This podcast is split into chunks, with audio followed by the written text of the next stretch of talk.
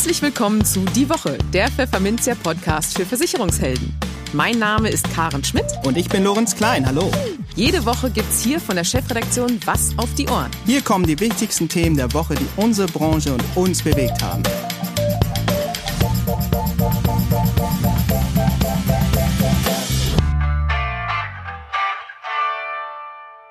Moin aus Hamburg und herzlich willkommen zu Folge 32 unseres Podcasts. Heute ist Freitag, der 5. März 2021 und diese Themen haben wir heute für Sie.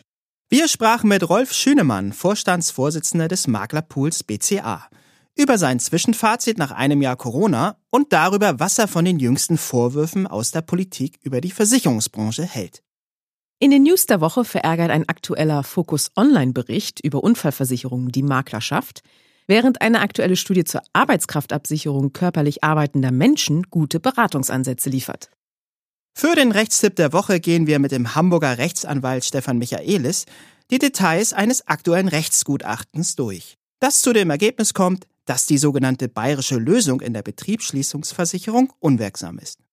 Und für unser Schwerpunktthema für den Monat März, Nachhaltigkeit, plauderten wir mit AfW-Vorstand Norman Wirth über die neue EU-Transparenzverordnung, die ab 10. März gilt, und was Vermittler dabei zu beachten haben. Aber bevor es losgeht, kommt hier wie immer ein kleiner Werbehinweis. Mit Sicherheit kennen Sie das Gefühl, dass die Absicherung von Firmenkunden sehr kompliziert und aufwendig sein kann, selbst bei kleinen Betrieben. Mit dem Firmenmodularschutz Online der Zürich Versicherung ist das jetzt ganz einfach.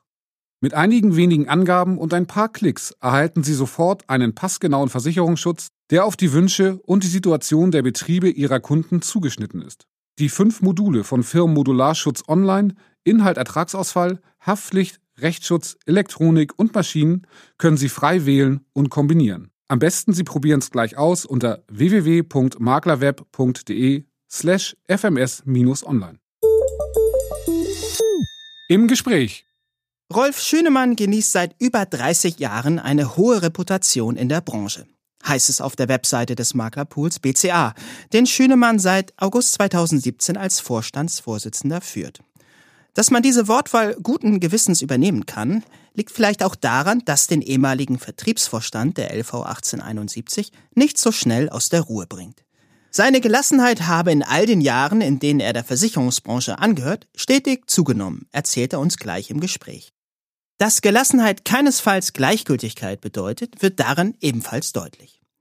Was Schünemann zu den Vorwürfen eines bekannten CDU-Politikers sagt, der kürzlich der Branche immense Abschlusskosten unterstellte, und wie er die Debatten um den Provisionsdeckel, den Fortgang der privaten Altersvorsorge und natürlich das Dauerthema Digitalisierung einschätzt, erfahren Sie jetzt. Hallo Rolf Schünemann, viele Grüße nach Oberursel und willkommen im Podcast. Ja, auch herzlich willkommen, Herr Klein. Freut mich, dass ich dabei sein darf. Herr Schünemann, vor etwas mehr als einem Jahr, es war der 27. Februar 2020, wurde hier in Hamburg der erste Covid-19-Fall in Norddeutschland gemeldet. Es handelte sich dabei um einen Mann, der das Virus aus dem Urlaub in Norditalien mit nach Hause brachte. So oder ähnlich passierte es überall in Deutschland damals. Ja, und wenige Wochen später kam es, wie wohl alle noch gut erinnern, zum ersten landesweiten Lockdown, der auch in der Versicherungsbranche mit großer Sorge aufgenommen wurde. Ja, seither ist nun ein Jahr vergangen und das führt mich zu folgender Frage. Wie hat die BCA das zurückliegende Geschäftsjahr im Zeichen der Pandemie absolviert, in das Ihr Unternehmen ja mit sehr guten Zahlen hineingestartet ist, oder? Ja, ich, ich kann mich an diese Zeit noch sehr, sehr gut erinnern. Äh, wir hatten damals im Münchner Raum auch die ersten Fälle von der, vom Unternehmen Webasto. Äh, und wir waren alle äh, damals noch, wie soll man sagen, wenig eingeschüchtert. Das war noch alles weit weg und äh, fern von äh, Deutschland. Äh, wir sind dann sogar noch auf Roadshow gegangen, die BCA-Gruppe.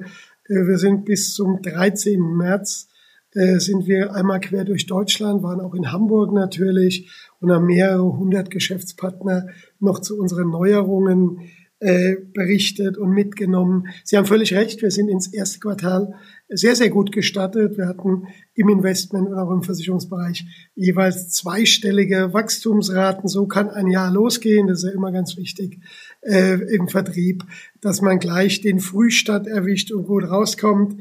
Äh, ab April, also das zweite Halbjahr, haben wir schon die, äh, das zweite Quartal haben wir schon die ersten äh, leichten Bremsspuren verspürt, haben dann extrem schnell wie viele andere auf digitale Formate umgestellt äh, und sind tatsächlich gut durchs Jahr gekommen. Wir konnten leichtes Wachstum im Versicherungsbereich noch hinlegen zum Vorjahr und sind im Investmentbereich sehr, sehr schön gewachsen, was wahrscheinlich jetzt, die finalen Zahlen sind noch nicht raus, aber wir gehen von einem mittleren einstelligen Wachstum bei den Umsatzerlösen aus äh, und sind ganz gut durchgekommen. Lag daran, dass man äh, sich schnell angepasst hat, dass unsere Geschäftspartner äh, schnell wieder in der Senkrechten waren und die neuen Möglichkeiten genutzt haben. Ja, hätte, hätte schlimmer kommen können, aber wir hatten uns natürlich äh, andere Wachstumszahlen auch vorgenommen zu Beginn des Jahres 2020. Ja, Sie sind also gewissermaßen mit einem blauen Auge davon gekommen. Das gilt ja für viele Pools auch. Also es berichten ja ähm, sehr viele Vertreter von Pools, dass es eigentlich auch hätte schlimmer sein können. Aber verglichen mit 2019 ist es eben doch ein Rieseneinschnitt. Im Vor-Corona-Jahr 2019 erzielte die BCA in der Lebensversicherungssparte ein sattes Umsatzplus von 26,5 Prozent. Und auch der Versicherungsverband GDV konnte für das Branchenjahr 2019 zweistellige Zuwachsraten vermelden. Ja, und nach dem Corona-bedingten Rückschlag im vergangenen Jahr sollte das Lebengeschäft, so ist die Hoffnung des GDV, in diesem Jahr zumindest wieder kräftig anziehen. Jetzt habe ich aber persönlich das Gefühl, dass die private Altersvorsorge in der Politik zumindest zuletzt etwas aus dem Blick geraten ist. Ein Provisionsdeckel in der Lebensversicherung noch vor der Bundestagswahl scheint zwar abgewendet, allerdings wird es wohl auch keine Riester-Reform mehr unter der aktuellen Bundesregierung geben. Und zuletzt sorgten dann ja auch noch die Äußerungen des CDU-Sozialpolitikers Karl-Josef Laumann für Irritationen in der Branche, etwa beim Vermittlerverband BVK weil Laumann den Versicherern unter anderem immense Abschlusskosten vorwarf. So. Beunruhigen Sie, kurzum, beunruhigen Sie derartige Störfeuer aus der Politik oder sind Sie da eher gelassen? Nee, ich bin, ich äh, bin gelassen engagiert, bin natürlich, wir müssen immer aufmerksam sein, gerade was von politischer Seite kommt, da muss man antizipieren. Also da ich jetzt schon äh, ein paar Jahrzehnte in der Branche bin, nimmt die Gelassenheit natürlich äh, immer stärker zu. Das muss man sagen, auch wenn man immer noch leidenschaftlich äh, für die Branche und für das eigene Unternehmen äh, kämpft. Äh, ich sehe es äh, aus mehreren Gründen äh, gelassen. Also der Vorsorgebedarf ist immens. Die Sozialversicherungssysteme leiden, das Bewusstsein in der Bevölkerung dass private und vor allem auch betriebliche Altersvorsorge äh, absolut notwendig ist, um nur annähernd Lebensstandard zu halten und äh, einigermaßen vernünftig durch die passive Zeit, nämlich durch die äh, durch den Ruhestand zu kommen. Das ist mittlerweile jetzt auch dem letzten bewusst. Sie haben ja in Ihrer Eingangsfrage viele Facetten aufgeworfen. Also fangen wir mal mit dem Veränderungstreiber Regulatorik an. Also ich sehe jetzt für die nächsten zwei Jahre äh, kein Drohpotenzial, was den Provisionsdeckel anbelangt. Er wurde jetzt auch nochmal sehr isoliert nur für Restschuld definiert. Er wurde im VAG auch nochmal, gerade was die Definition Abschlussprovision anbelangt, nochmal äh, äh, enger definiert. Äh, da war ein bisschen Gefahrpotenzial, was da gedroht hätte. Dies ist nicht passiert. Aus dem Grunde Provisionsdeckel für mich zuerst mal für die nächsten zwei Jahre äh, einen Haken dran, führt natürlich noch zu viel mehr Gelassenheit.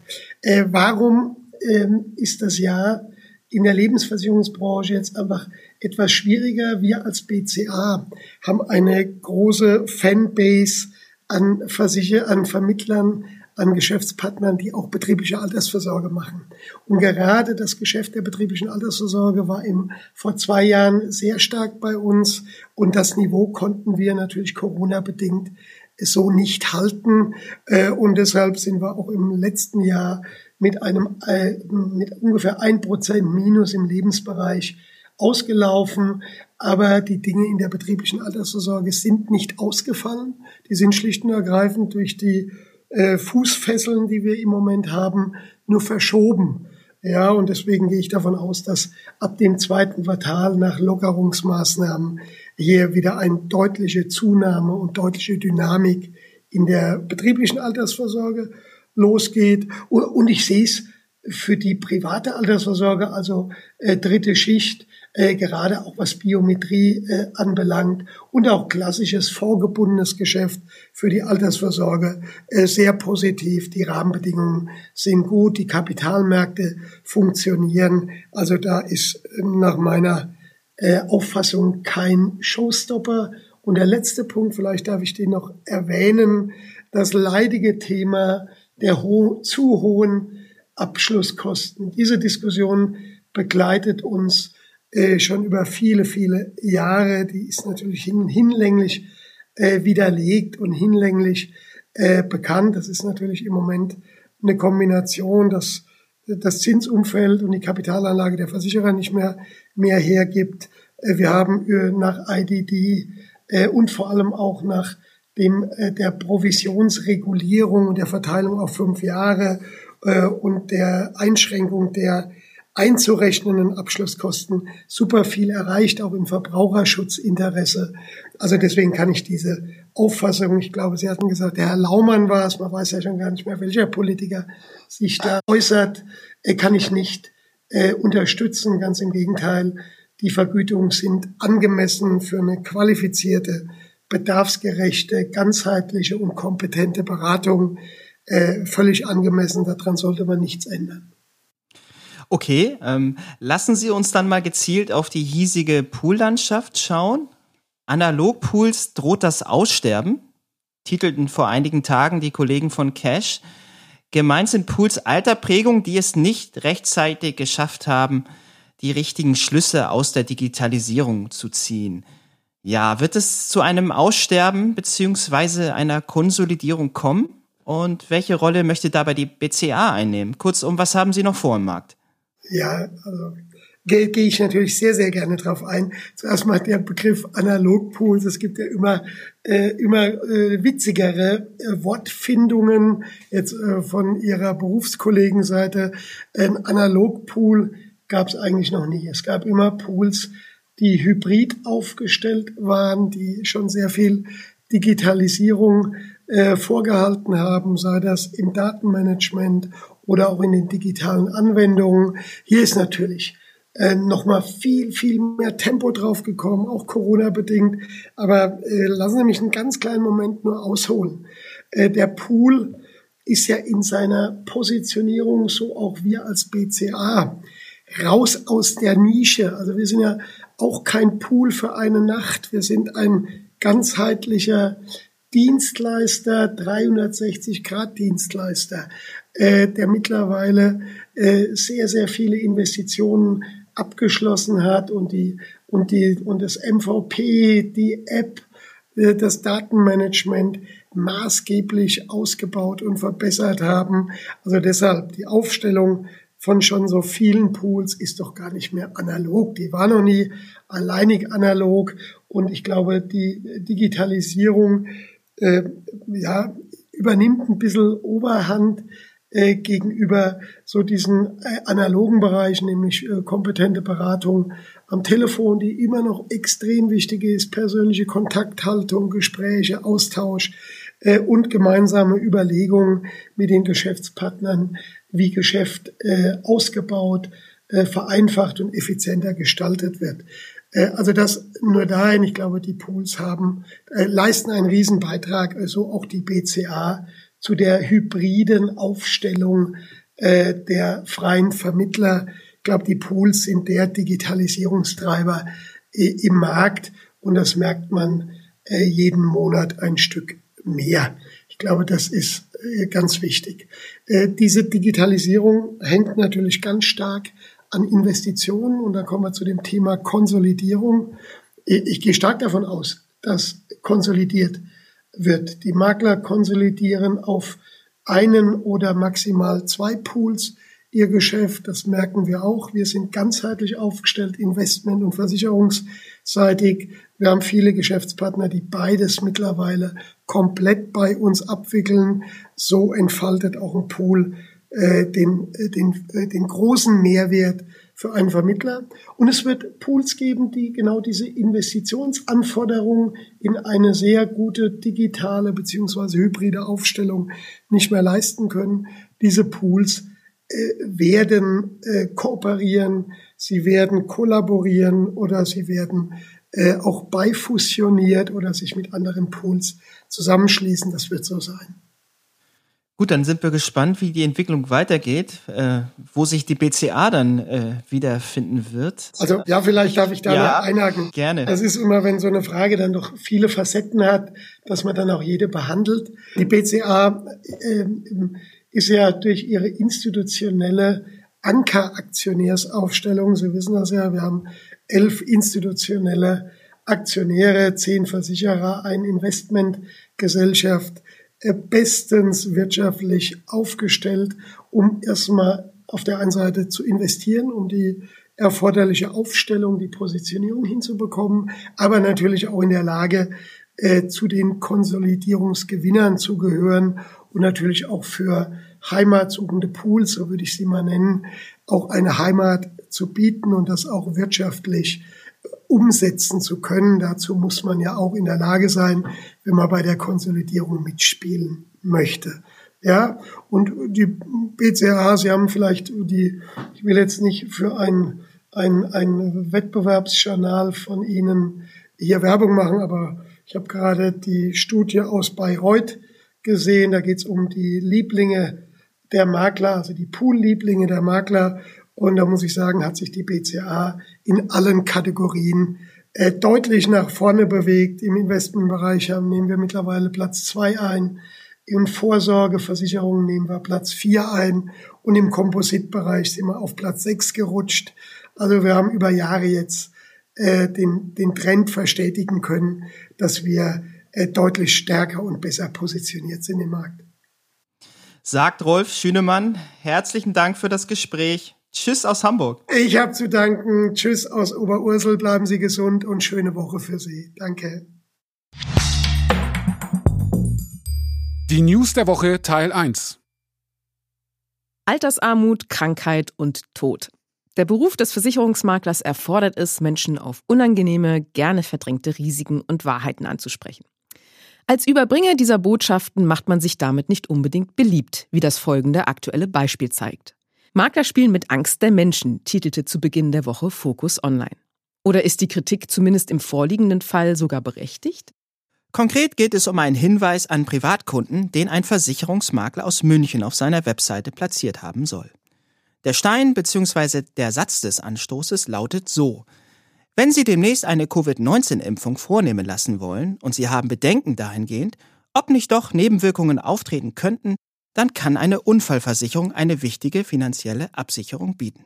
Für Focus Online ist damit die Geschichte fertig. Sie geht so.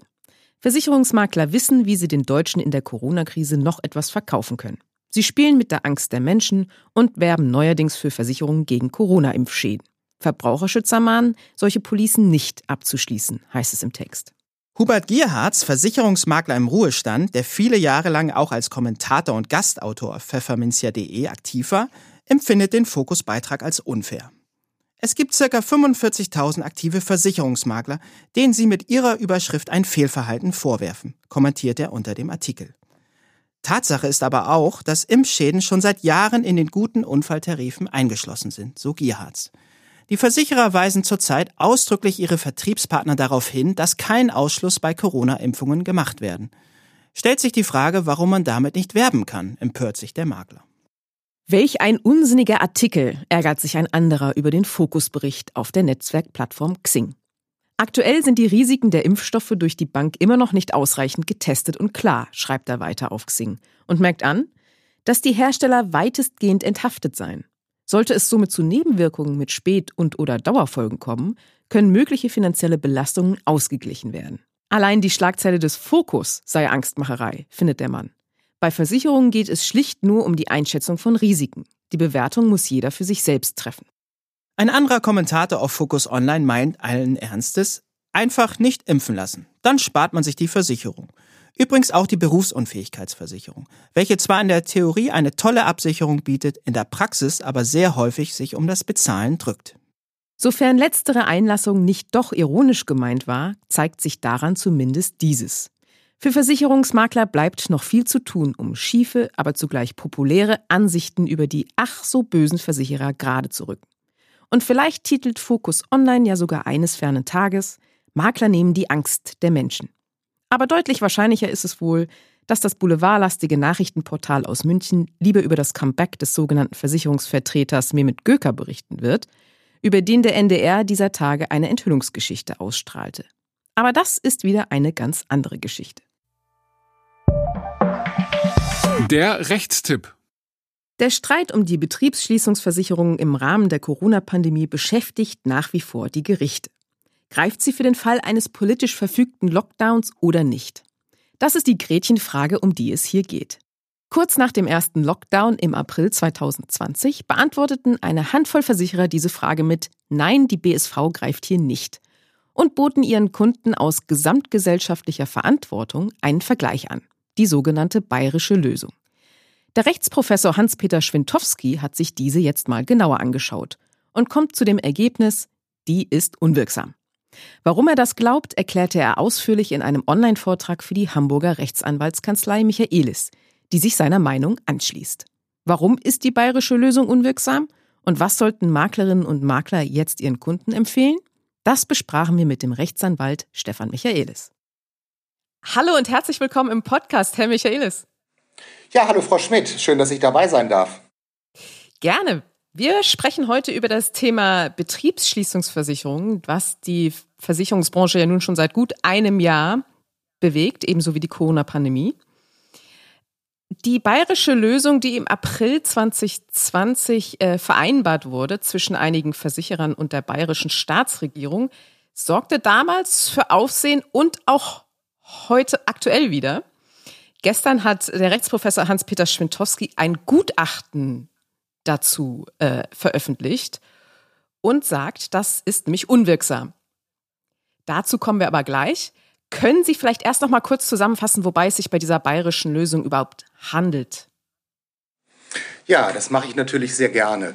Also ähm, die bayerische Lösung war ja ein Versuch, oder es ist auch äh, nicht nur ein Versuch, es ist erfolgreich umgesetzt worden, dass Versicherer, insbesondere die Haftpflichtkasse Darmstadt, dann eben die Versicherungskammer Bayern und die Allianz, die federführend dann eben ein Konzept mit der DEHOGA Bayern, ähm, nicht dem Bayerischen Landesverband und aber auch eben der Bayerischen Staatskanzlei ähm, äh, quasi ein Angebot gemacht haben und haben gesagt, wir zahlen als Betriebsschließungsversicherer 15 Prozent Prozent von einer äh, Versicherungsleistung, die aber wiederum eben auf äh, 30 Tagessätze, die ähm, äh, reduziert wird. Und diese Leistung würden wir eben zahlen. Und jetzt kommt es auf den relevanten Sachverhalt an.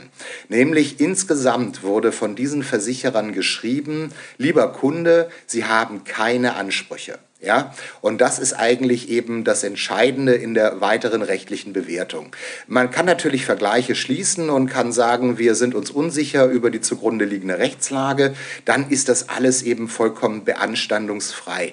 Aber wenn man eben, äh, sag ich mal, so auftritt ähm, äh, als, sag ich mal, Interessengemeinschaft und das so hoch auch aufhängt, eben mit, ähm, nicht, mit den weiteren Organen wie der Staatskanzlei und dann eben deutlich zum Ausdruck bringt, lieber Kunde, Sie haben keine Ansprüche. Vergessen Sie es. Wir als Betriebsschließungsversicherer müssen nicht leisten. Ähm, dann muss man sich natürlich fragen, ob das denn überhaupt wirklich stimmt.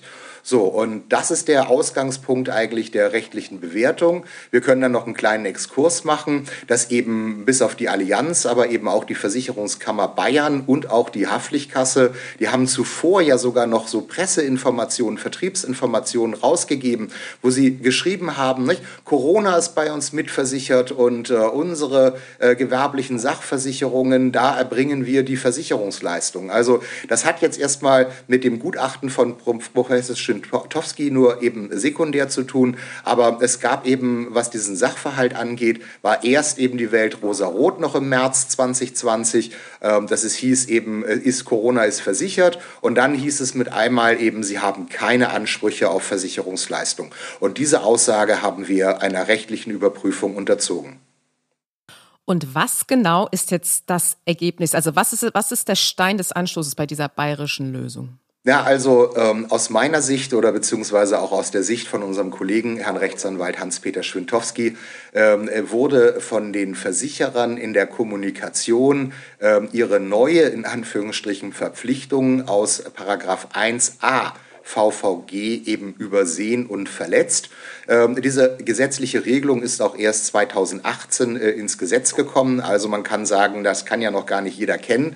Aber ähm, das ist ein Grundsatz eben von Treu und Glauben, der Eingang ins Gesetz gefunden hat. Und dort wird eben ein Versicherer in jeglicher Außenkommunikation, ob nun beim Vertrieb, in der Vermittlung oder in der Schadenunterstützung, verpflichtet, dass es heißt eben, du lieber Versicherer musst ehrlich, redlich und im bestmöglichen Interesse den Kunden, ich sag mal, informieren und beraten und mit ihm kommunizieren. Äh, diese gesetzlichen Anforderungen hast du zu erfüllen. Und wenn du das nicht tust, ja, dann sagt leider Paragraph 1 nicht, was die direkte Rechtsfolge ist, aber die nimmt man sich dann natürlich raus. Also wir hatten auch schon Weiterbildung mit BGH-Richtern, die natürlich glasklar gesagt haben, die Verletzung von 1a führt natürlich direkt zu einem Schadenersatzanspruch. Ähm, also das war wieder quasi so ein kleines kleines redaktionelles Versehen, dass der Gesetzgeber nicht auch gleich in 1a dann gesagt hat, wenn du eine dieser Voraussetzungen verletzt, wenn du nicht ehrlich bist oder wenn du nicht redlich bist oder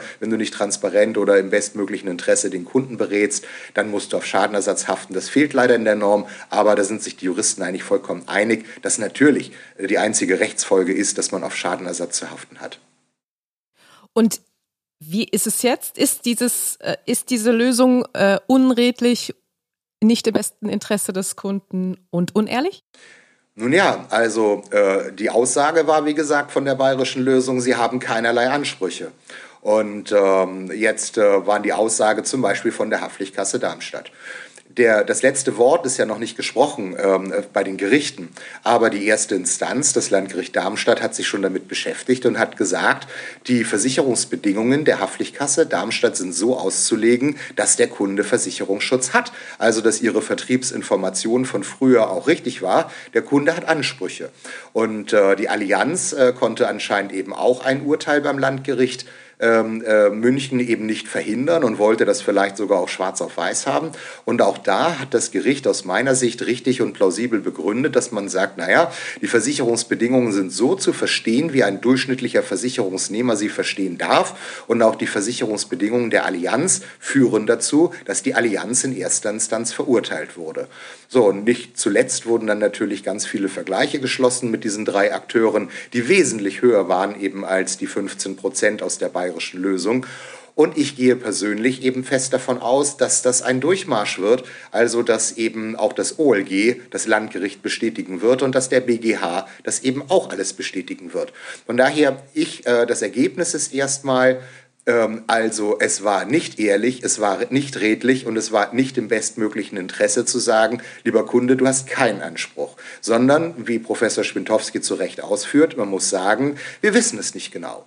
Wir wissen es nicht genau. Es kann sein, dass man das so auslegen muss, dass der Kunde einen Anspruch hat, die Bedingungen. Und es kann auch so sein, ähm, dass man zu einer anderen Auslegung kommt. Also ähm, wir gucken jetzt, wie gesagt, erstmal auf diese drei. Da würde ich persönlich eben sagen, also äh, die Argumente der Versicherer, warum die Versicherungsbedingungen nicht greifen, sind wahrlich nicht überzeugend. Und dementsprechend ist die Rechtsfolge oder das Ergebnis, ähm, dass Kunden über die bisherigen 15 Prozent hinaus einen Schadenersatzanspruch haben, wenn es um die erste Betriebsschließung geht, über den Höhe von weiteren 85 Prozent. Also man muss die Vereinbarung, die Vergleichsvereinbarung überhaupt nicht beseitigen. Die bleibt weiterhin bestehen. Die 15 Prozent müssen auch nicht zurückgezahlt werden, sondern eben ergänzend wegen nicht transparenter, fairer und offener Information, sondern wegen dieser falschen Information, sie haben keine Ansprüche, ähm, kann man eben noch die 85 Prozent Entschädigungsleistung verlangen. Und das sollten Vermittler ihren betroffenen Kunden jetzt auch empfehlen? Würde ich de definitiv sagen. Also natürlich sollte man als Vermittler jetzt eben sich, sag ich mal, nicht unbedingt äh, da in die Rechtsansprüche eben der, der Kunden eben einmischen. Aber äh, uns ist es als Kanzlei Michaelis eben gelungen, zwei Prozesskostenfinanzierer zu finden, äh, die sagen, wir finanzieren den Prozess. Das heißt also im Ergebnis bedeutet das, Kunden, also oder nicht, die eine Betriebsschließungsversicherung hatten, ob sie nun schon einen Vergleich geschlossen haben oder nicht, können ohne eigenes Kostenrisiko eben ihre Ansprüche über die Kanzlei Michaelis weiterverfolgen. So, und das ist, finde ich, schon ein Mehrwert, den der Vermittler seinen Kunden sagen sollte, nicht, weil es ausschließlich, es kann keine Nachteile haben, ausschließlich positiv, wirtschaftlich positiv sich eben auswirken kann. Und äh, dann kommt noch der besondere äh, Aspekt hinzu, dass der Prozesskostenfinanzierer eben sogar sagt, wenn der Makler das unterstützt und begleitet, dann bekommt er von dem, was am Ergebnis ähm, als Plus hinten rauskommt, sogar 5% eben äh, für die Be Betreuung und Vermittlung eben ab. So, das ist also auch nochmal für den Vermittler nicht uninteressant, eben auch finanziell sich darum zu kümmern. Aber selbst wenn es dieses Angebot nicht gäbe, dann sehe ich den Vermittler eben oder den Berater, den Makler. Ne? Da würde ich eben schon sagen, der Makler muss einen so guten Tipp, wo der Kunde nichts verlieren kann, nur gewinnen kann, eben schon seinem betroffenen Kunden weitergeben. Also das würde ich schon so sehen. Und außerdem, ne, das ist ja nur für diejenigen, die keine Rechtsschutzversicherung haben. Ja, die müssten dann quasi 20 bis 30 Prozent Prozent auch noch an den Prozesskostenfinanzierer abgeben. So, und hiermit liegt aber jetzt auch ein Rechtsschutzfall vor. Das heißt also, der Versicherungsmakler sollte ja sagen, oh, es gibt hier eine neue Rechtsauffassung. Du, lieber Kunde, hast jetzt hier einen berechtigten äh, Leistungsfall gegenüber deiner Rechtsschutzversicherung. Auch da kriegst du die komplette Kostenerstattung. Du musst dann gar keinen Prozesskostenfinanzierer nehmen. Du hast kein wirtschaftliches Risiko und hör dir doch mal die Ausführungen von Professor Schwintowski an. Und wenn du daran glaubst und wenn du sagst eben, na, das haben wir erst heute erfahren, dass die Aussage, sie haben keine Ansprüche, nicht der hundertprozentigen Richtigkeit entsprach, ähm, dann ist jetzt ein Versicherungsfall eingetreten, auch nach Rechtsschutzbedingungen. Ja, wir werden den Vortrag von Herrn Schwintowski auch nochmal in den Show Notes verlinken, damit sich die Zuhörerinnen und Zuhörer das auch nochmal anhören können in Ruhe. Eine Frage, die bei dem Webinar ja auch aufkam, war, ob denn der Kunde auch Zahlungen aus einer zweiten Betriebsschließung verlangen kann jetzt. Ja, ähm, das kann er. Also äh, dabei gibt es eigentlich nur zu bedenken, dass viele Versicherer, das müsste man jetzt auch im Einzelnen nochmal prüfen, ähm, eben auch den Versicherungsschutz gekündigt haben. Ja, also da fragt man sich natürlich auch, warum haben die eigentlich gekündigt, wenn dann sowieso gar kein Anspruch bestand. Aber äh, viele, und ich meine, dann das haben wir ja immer gerne eine Hauptfälligkeit am 31.12. eines Jahres, haben die Versicherer gekündigt und ähm, jetzt war ja die zweite Betriebsschließung schon Mitte Dezember 2020. Damit ist dann wohl ein zweiter Versicherungsfall eingetreten.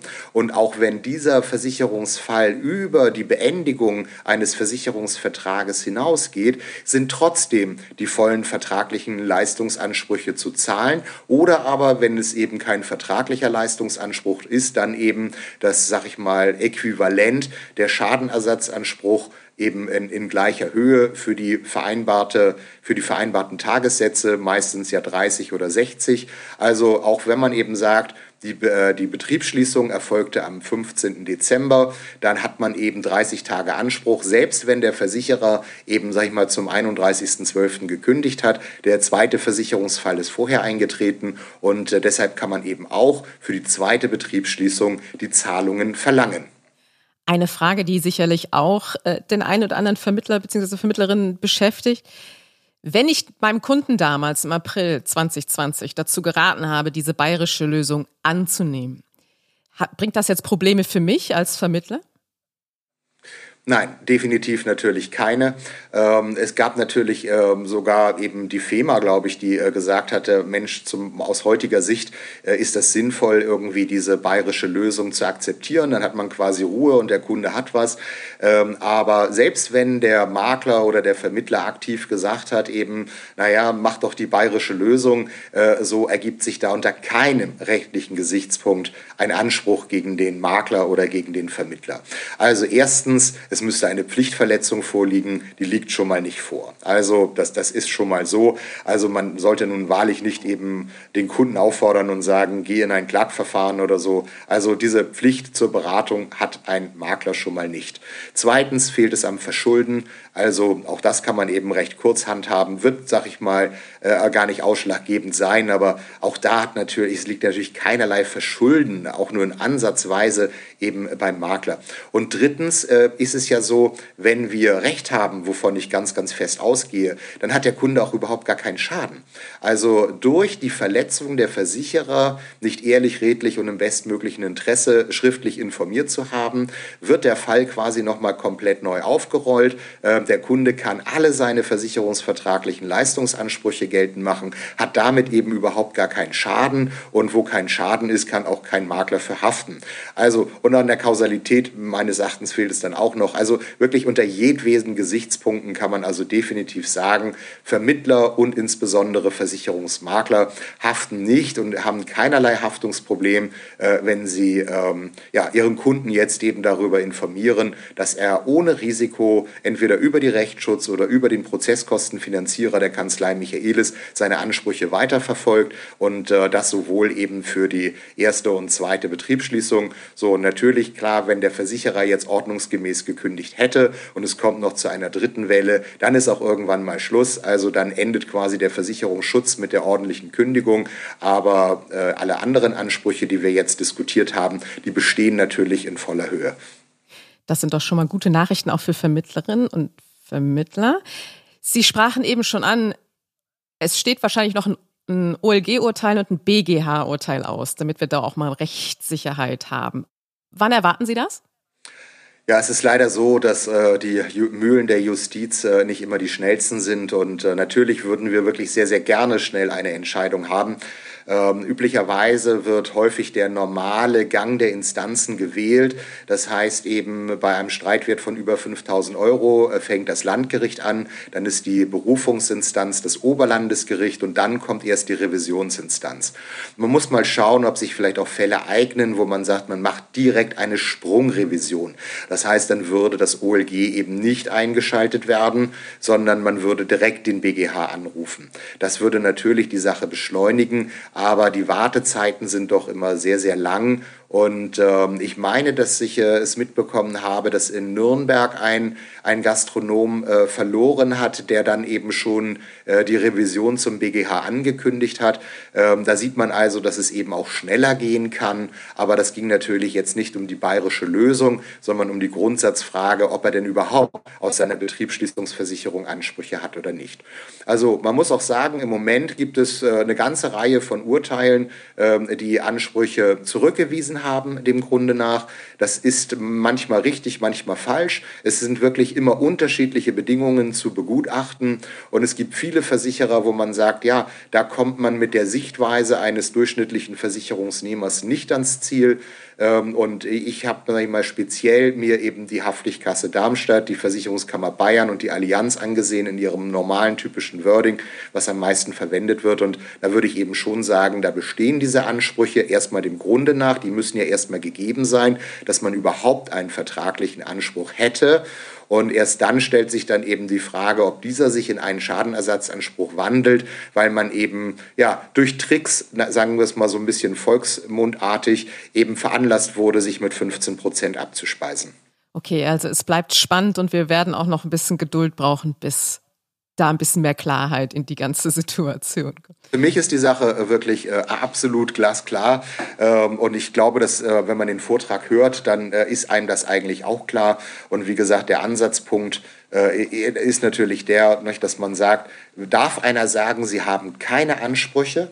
Wenn das möglicherweise nicht stimmt, muss man dann nicht eben ähm, im bestmöglichen Interesse den Kunden sagen, wir wissen nicht, ob sie Ansprüche haben oder nicht. Ich meine, dann hätten das die, die viele Kunden vielleicht immer noch so äh, unterschrieben und hätten gesagt, wir nehmen den Spatz in der Hand als die Taube auf dem Dach.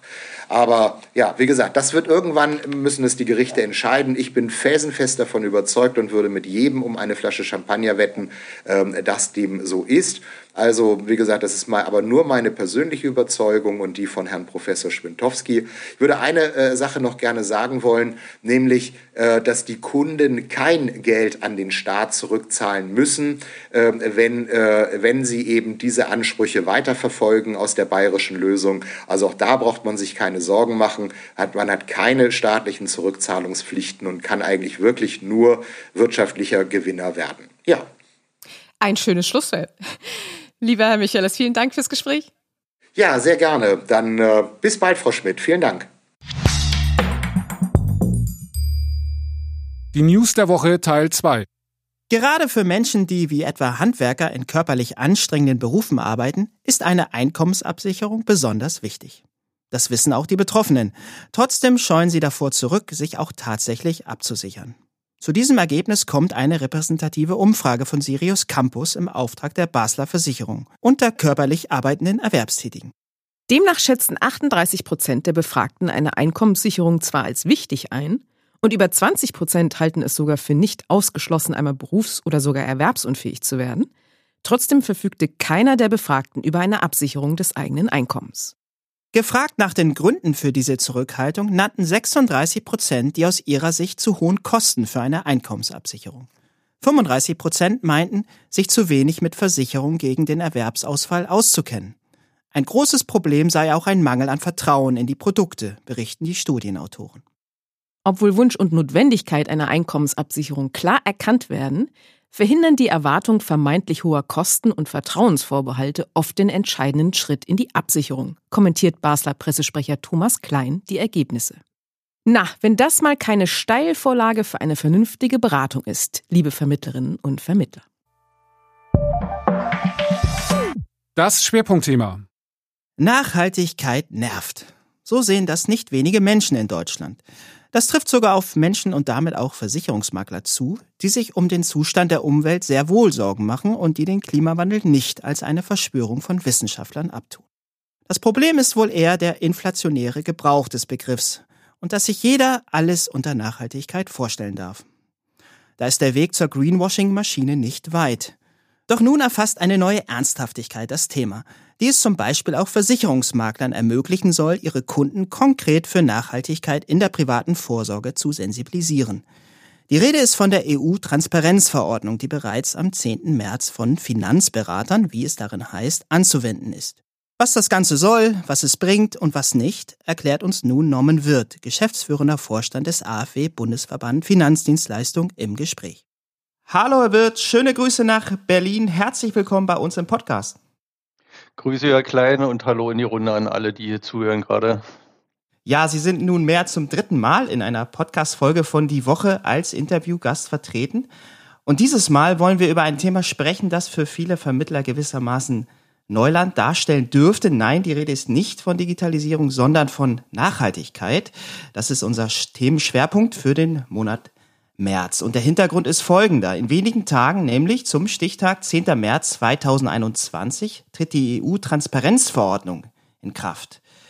Ja, und daraus ergeben sich neue Pflichten für Finanzberater, wie es in der Verordnung aus Brüssel etwas schwammig heißt. Und bevor wir zu den konkreten Inhalten der Verordnung kommen, was genau meint der Begriff Finanzberater? Also gilt die Verordnung einzig und allein für alle Versicherungsvermittler gemäß 34d Gewerbeordnung oder bezieht sie auch die unabhängigen Finanzanlagenvermittler gemäß 34f ein? Wie ist Ihre Sicht dazu? Ja, 10.3. die Verordnung, die kam jetzt äh, gefühlt schon wieder, ich, ich komme mal ein bisschen einleitend erstmal, die kam jetzt gefühlt so ein bisschen überraschend, ist sie aber gar nicht. Wir kennen die schon seit, seit einem Jahr oder noch länger, ist die schon bekannt und ähm, jetzt haben wir erst alle relativ spät, würde ich mal sagen, angefangen, uns damit zu beschäftigen. Aber ähm, überraschend ist es tatsächlich nicht. Und das Thema selbst ist ja auch nicht überraschend. Das Thema Nachhaltigkeit, was ja ganz groß darüber steht. Jetzt mit der Transparenzverordnung kommt so ein erster erster Schwapp an Regulatorik zu uns und auch zu den, zu den Vermittlern. Jetzt ist diese Transparenzverordnung, ähm, die zum 10.3 dann in Kraft tritt, gilt gar nicht nur für die Vermittler, sondern in allererster Linie auch für die Produktgeber. Da sind die meisten Pflichten äh, zu verorten in der Transparenzverordnung für die Produktgeber, für Versicherungsunternehmen oder auch für ähm, die Verordnung sagt es so schön, für Hersteller von Altersvorsorgeprodukten oder Verwalter von alternativen Investments. Also die ganzen, die Anbieter, die sind vor allem gefragt hier. Und die Vermittler, die treffen hier jetzt aus der Verordnung tatsächlich nur sehr wenige Pflichten. Aber da kommen wir vielleicht gleich im Detail zu. Und wen von den Vermittlern trifft es nur ganz konkret? Da sagt die Verordnung tatsächlich ein, äh, oder kommt die Verordnung tatsächlich mit so einem für uns eher unbekannten Oberbegriff. Wir haben den im deutschen Recht bis jetzt nirgends so richtig drin zu stehen, nämlich Finanzberater. Davon umfasst sind explizit die Versicherungsvermittler, was ich übrigens ganz schön finde. Also wenn man sich jetzt als Versicherungsvermittler auch ganz offiziell Finanzberater nennen kann, dann ist das eigentlich meiner Meinung nach schon eine Aufwertung von der Begrifflichkeit her. So, also alle Versicherungsvermittler und ähm, da von den Versicherungsvermittlern alle die sogenannte E-BIPs ähm, vermitteln, also Versicherungsanlageprodukte, sage ich jetzt mal, ja, fondgebundene insbesondere äh, Versicherungsprodukte. So, und jetzt noch konkret zu Ihrer Frage, sind denn auch die 34F-Vermittler, die unabhängigen Finanzanlagenvermittler mit umfasst? Da wird es tricky. Denn tatsächlich, wenn man sich anschaut, für wen die Verordnung gilt, dann kann das eigentlich gar nicht anders sein, dass auch die Finanzanlagenvermittler davon umfasst sind, weil auch Bankberater und so weiter, die sind alle davon umfasst von der Verordnung. Aber wir haben hier einen, oh, ich sage es mal salopp, Fusch des Gesetzgebers, des europäischen Gesetzgebers in der Verordnung. Die 34 Fler sind nämlich explizit davon nicht umfasst. Und das kann nur ein Fehler sein, ein sogenannter redaktioneller Fehler, weil Sinn und Zweck sind ganz eindeutig so angelegt, dass es auch die 34 Fler betreffen muss. Und ähm, da bin ich nicht der Einzige, der das so sieht. Die Verbände AfW und Votum haben das gemeinsam so auch herausgearbeitet. Der Kollege Klein von Votum war mit, mit am Tisch.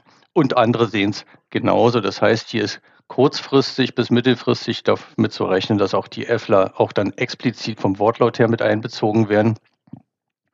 Und deswegen und darauf zielte wahrscheinlich auch Ihre Frage ab. Deswegen die ganz klare Empfehlung von mir, von uns, wer den 34F hat, nur den F hat, wenn, wenn er den D hat, ist, gilt das ja sowieso für ihn. Wer den, ähm, nur den F hat, der sollte die paar Pflichten, die sich aus der Transparenzverordnung ergeben, auch für sich schon antizipieren. Es kommt eh, es ist ein erster Einstieg, ein erster Anfang in das Thema in der Interaktion auch zwischen Vermittler, Finanzberater und Kunde.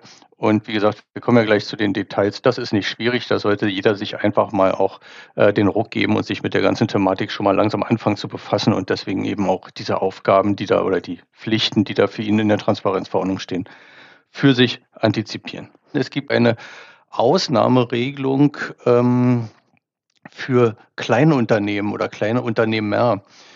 Und zwar heißt es da, ähm, dass die Verordnung nicht für Vermittler gilt, sofern sie weniger als drei Personen beschäftigen.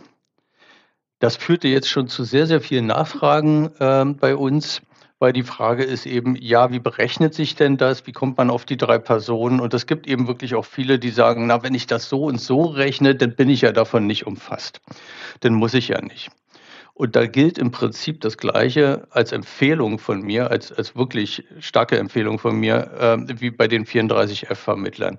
Suchen Sie nicht danach, wie Sie aus den wirklich geringen äh, vom Aufwand her geringen Pflichten rauskommen aus der Verordnung, sondern nutzen Sie es vielleicht auch eher als Chance, da kommen wir vielleicht auch noch mal zu, nutzen Sie es eher als Chance, sich mit dem Thema zu beschäftigen und bei den Kunden ähm, sich zu positionieren zum Thema auch Nachhaltigkeit und ähm, antizipieren Sie auch die Pflichten. Also, weil es ist nicht ganz klar, was heißt hier weniger als drei Mitarbeiter. Zum einen heißt es ja erstmal, es ein oder zwei nur. Ja, und dann ist die Frage, zählt Chefin, zählt Chef mit dazu? Zählt die Putzfrau oder der Putzmann dazu? Zählt die studentische Hilfskraft dazu?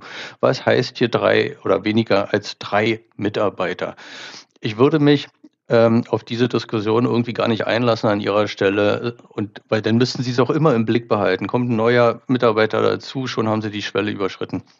Also machen Sie es, vergessen Sie diese kleine Unternehmerregelung, weil wie gesagt, die Pflichten sind relativ gering. Ja, gehen wir mal davon aus, dass alle gewillt sind, das dann auch zu machen. Ja. Aber dann sind ja viele motiviert und wissen aber vielleicht noch nicht genau, was muss ich da eigentlich jetzt tun? Muss ich mich jetzt in Aktenberge wühlen? Muss ich da jetzt alle möglichen äh, äh, Gesetzestexte lesen? Also was, was konkret verlangt äh, die, die äh, Verordnung jetzt vom Vermittler, der sich damit auseinandersetzt? Ja, die Verordnung verlangt tatsächlich aktuell sehr, sehr wenig. Ich, ich habe das ja schon ein paar Mal jetzt gesagt. Sie müssen ähm, wir müssen unterscheiden. Äh, zwei, zwei verschiedene ähm, Orte, an denen man gegenüber dem Kunden zum Thema Nachhaltigkeit Informationen bereitstellt. Äh, Orte ist vielleicht jetzt nicht der richtige Begriff, aber ich fange mal mit dem ersten an, dann wissen Sie, was gemeint ist. Das erste ist die Webseite. Und da ist die Transparenzverordnung sehr klar und da gibt es dann eben auch keinen Aufruf von mir, das irgendwie anders zu gestalten. Es gibt mehrere Pflichten zur Information gegenüber dem Kunden, die ich, wenn ich eine Webseite habe, dort darstellen muss. Habe ich keine Webseite, muss ich dazu auch nirgends und nichts sagen. Ja, es gibt eben nur die Pflicht, das auf der Webseite darzustellen. Jetzt geht der europäische Gesetzgeber offensichtlich davon aus, jeder hat eine Webseite, ansonsten anders kann ich mir diese Regelung so nicht erklären. Und wo auf der Webseite muss ich bestimmte Informationen zur Nachhaltigkeit darstellen, hat er nicht genau gesagt. Hier gibt es auch wieder verschiedene Möglichkeiten. Entweder ich mache das im Impressum an irgendeiner Stelle noch so ein bisschen hervorgehoben, Informationen zur Nachhaltigkeit, Überschrift und dann kommen die Infos. Komme ich gleich im Detail zu. Oder ich mache einen extra ESG-Reiter, also oder, oder Nachhaltigkeitsreiter für meine Webseite, wie auch immer. Irgendwo muss es zu finden sein. Ähm, und dann, ich will jetzt nicht die, voll in die Details reingehen, dann gibt es verschiedene Informationen zum Thema, wie gehe ich selbst als Vermittler, als Finanzberater mit dem Thema Nachhaltigkeit um? Wie weit, äh, was habe ich für Strategien für den Umgang mit Nachhaltigkeitsrisiken? Und darüber muss ich dem Kunden in ein, zwei Sätzen was sagen. Ähm, auch wie gehe ich mit den Auswirkungen äh, von Investments auf Nachhaltigkeit um und so. Das klingt alles recht kompliziert. Jetzt haben Sie als Finanzberater, als Vermittler den Vorteil, dass sich zwei große Verbände da schon gemeinsam Gedanken gemacht haben und nicht nur die zwei, nämlich AfW und Votum, sondern auch vom BVK kam inzwischen dort was. Und es gibt also schon Formulierungsvorlagen, was man da äh, oder Textbausteine, die man dort relativ schlicht und einfach einbauen kann. Äh, ich mache es mal kurz auf der Webseite des AfW zum Beispiel finden Sie auf der Startseite ein Dokument dazu, wo das sehr, sehr schlicht runtergebrochen ist von den Texten her und einfach nur Copy-Paste auf die Webseite gesetzt werden kann. Dann haben wir noch eine Pflicht, die zu erfüllen ist im Rahmen des ähm, Beratungsgespräches. Da muss ähm, der Kunde auch darauf hingewiesen werden, wie Nachhaltigkeitsrisiken berücksichtigt werden. Ähm, also die Pflicht, das Gesetz sagt, die Transparenzverordnung sagt, in vorvertraglichen Informationen muss da etwas erläutert werden. Auch das geht über einen Textbaustein, den wir zur Verfügung stellen. Das wird so in der Beratungsdokumentation eingebaut. Das sind Alternativen, zwei, drei Alternativen jeweils immer, die müssen Sie für sich dann sich überlegen, welches davon trifft zu für Sie. Wir haben auch eine Empfehlung jeweils ausgesprochen und dann ist das schnell erledigt. Und das ist es im Prinzip schon an konkreten Dingen, die da zu erfüllen sind. Erstmal. Ja, glauben Sie denn, dass dann daraus auch keinerlei Haftungsrisiko erwachsen kann, weil das im Grunde so wenig ist? Da ist die Fehlerquote dann auch entsprechend gering oder, oder wie beurteilen Sie das? So ist die Transparenzverordnung jetzt nicht angelegt, dass hier irgendwelche Haftungsfragen daraus entstehen sollten, wenn man diese Informationen jetzt zum Beispiel nicht oder fehlerhaft bereitstellt. Ähm, Fakt ist natürlich, jeder, und das ist aber auch unabhängig von der Transparenzverordnung, jeder muss natürlich auf ähm, äh, wesentliche Risiken im Beratungsgespräch hinweisen, wenn er denn berät zu konkreten Anlageprodukten. Und wenn sich die Risiken eben auch aus Nachhaltigkeitsstrategien ergeben, ähm, dann ist darauf selbstverständlich hinzuweisen. Die Transparenzverordnung in, in dem Zusammenhang, die ist wirklich nur so ein allererster Schritt, um ähm, die Vermittler, die Finanzberater und entsprechend dann auch die Kunden im Gespräch darauf hinzuweisen, ja, hier gibt es ja was. An sich, finde ich, läuft hier die Politik der Gesetzgeber der Realität sowieso schon hinterher. Denn die Nachfrage bei den Kunden ist ja immens zu nachhaltigen Produkten. Also das ist schon ähm, bei den ETFs ist es die Hälfte der Neuzuflüsse schon, äh, geht schon in, in, nachhaltige Produkte und so weiter. Also die, die Zahlen sind, äh, sprechen da eine Sprache in Richtung Kundenbedarf, Kundenwunsch in Richtung Nachhaltigkeit ist wirklich gegeben und da sollte sich jeder sowieso positionieren. Ja, Sie haben kürzlich auch ein äh, Webinar zu dem Thema zusammen mit dem Versicherer Standard Life gemacht und da hat auch ihr Webinarkollege Christian Nuschele von der Standard Life einen Part gehabt. Und äh, ich habe mir da mal einen Satz rausgegriffen, den ich so ganz erstmal ganz interessant fand. Ähm, er hat das so ein bisschen überspitzt äh, formuliert, nämlich die Bedenken, die vielleicht manche Vermittler haben. Ich muss als Vermittler viel lesen und Gott bewahre auch noch an die Beratungsprozesse ran, hat er gesagt. Aber dieser Aufwand, der lohne sich einfach, weil eben, Sie haben es erwähnt, die Nachfrage ja da ist bei den Kunden. Nun gibt es aber ja auch in Vermittlerkreisen durchaus skeptische Stimmen, die sagen, ja, wir brauchen jetzt endlich mal eine Pause. Es, es gibt so viele Direktiven aus Brüssel, aus Berlin. Ähm, wir müssen jetzt mal verschnaufen und können jetzt schon äh, nicht schon wieder die nächste Direktive durchs, durchs Dorf jagen, sage ich jetzt mal. Wie, wie sehen Sie das? Ja, da bin ich auch voll dabei bei der Regulierungspause grundsätzlich. Ja, also solche Themen wie Provisionsdeckel, BaFin-Aufsicht, die völlig unnötig wäre. Da bin ich voll dabei. Regulierungspause, Regulierungsmoratorium, her damit. Das, worüber wir hier reden, das Thema Nachhaltigkeit, das würde ich aber auf einer anderen Ebene betrachten wollen. Und ähm, da habe ich offen gestanden, ähm, kein Schmerz mit, vor allem weil ich ja sehe, äh, wie gering aktuell die ähm, die Pflichten sind, die sich aus der Transparenzverordnung ergeben. Kein Schmerz damit, hier zu sagen, doch, das ist, hier haben wir mal tatsächlich ein, ein, ein wirklich hehres Ziel äh, für, für alle. Also ähm, das ist jetzt ja nicht mal so aus der Hüfte und äh, das Thema Nachhaltigkeit ist jetzt auch nicht so ein, so ein kurzer Trend, sondern wir reden hier über, über auch eine gesamtgesellschaftlichen Prozess und, und eine gesamtgesellschaftliche Verantwortung, die hoffentlich jeder Einzelne bei sich auch sieht. Und ähm, das ergibt sich eben auch daraus, dass zum Beispiel die UNO hier eine Agenda 2030 hat mit ihren 17 Zielen für eine nachhaltige Entwicklung. Kommen wir mal von ganz oben runter. Ne? UNO, dann geht's weiter runter in, in die EU, die da auch riesige Programme bei dem Thema hat. Das wird uns alle betreffen. Das wird ein wirtschaftlicher Umbau sein, dieses ganze Thema.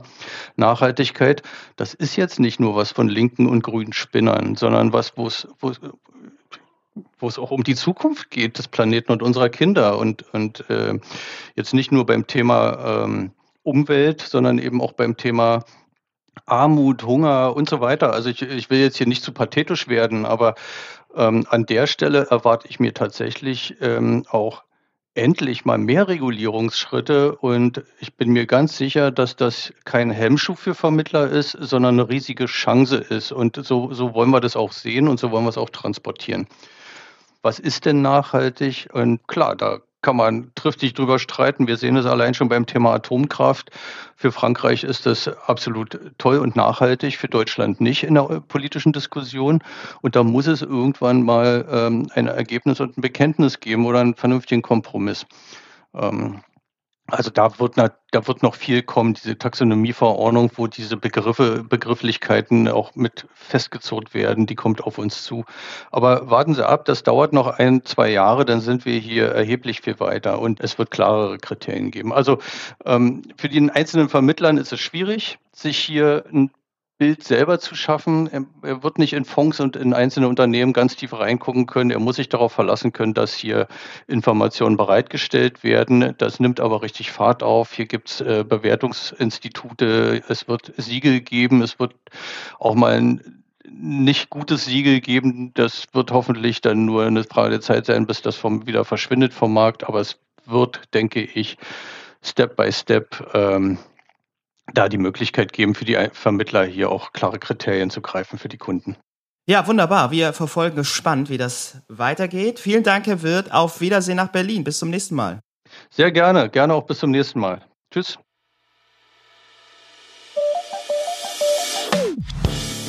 Und damit sind wir durch mit Folge 32 unseres Podcasts. Wenn Sie keine weitere Sendung verpassen möchten, dann abonnieren Sie unseren Podcast doch auf eine der gängigen Plattformen.